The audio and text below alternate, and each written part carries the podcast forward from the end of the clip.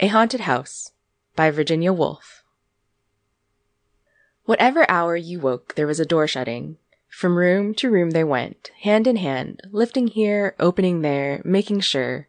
A ghostly couple. Here we left it, she said. And he added, Oh, but here too. It's upstairs, she murmured. And in the garden, he whispered. Quietly, they said, or we shall wake them. But it wasn't that you woke us. Oh no. They're looking for it, they're drawing the curtain, one might say, and so read on a page or two.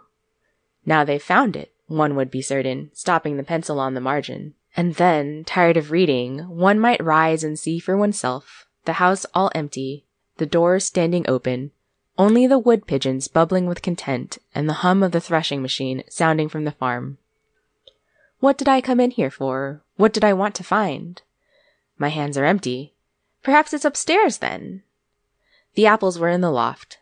And so down again, the garden still as ever, only the book had slipped into the grass. But they had found it in the drawing room. Not that one could ever see them. The window panes reflected apples, reflected roses. All the leaves were green in the glass. If they moved in the drawing room, the apple only turned its yellow side. Yet, the moment after, if the door was opened, spread about the floor, hung upon the walls, pendant from the ceiling, what? My hands were empty. The shadow of a thrush crossed the carpet. From the deepest wells of silence, the wood pigeon drew its bubble of sound. Safe, safe, safe. The pulse of the house beat softly the treasure buried, the room. The pulse stopped short. Oh, was that the buried treasure? A moment later, the light had faded. Out in the garden, then? But the trees spun darkness for a wandering beam of sun. So fine, so rare, coolly sunk beneath the surface, the beam I sought always burnt behind the glass. Death was the glass, Death was between us, coming to the woman first hundreds of years ago, leaving the house, sealing all the windows. The rooms were darkened. He left it, left her, went north, went east, saw the stars turned in the southern sky, sought the house, found it dropped beneath the downs. Safe, safe, safe. The pulse of the house beat gladly. The treasure yours. The wind roars up the avenue. Trees stoop and bend this way and that. Moonbeams splash and spill wildly in the rain. But the beam of the lamp falls straight from the window. The candle burns stiff and still.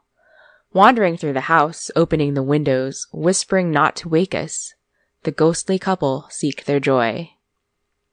Here we slept, she says, and he adds, kisses without number waking in the morning.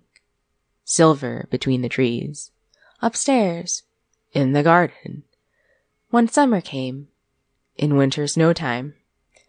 The doors go shutting far in the distance, gently knocking like the pulse of a heart. Nearer they come, cease at the doorway. The wind falls, the rain slides silver down the glass. Our eyes darken, we hear no steps behind us, we see no lady spread her ghostly cloak. His hands shield the lantern. Look, he breathes, sound asleep, love upon their lips.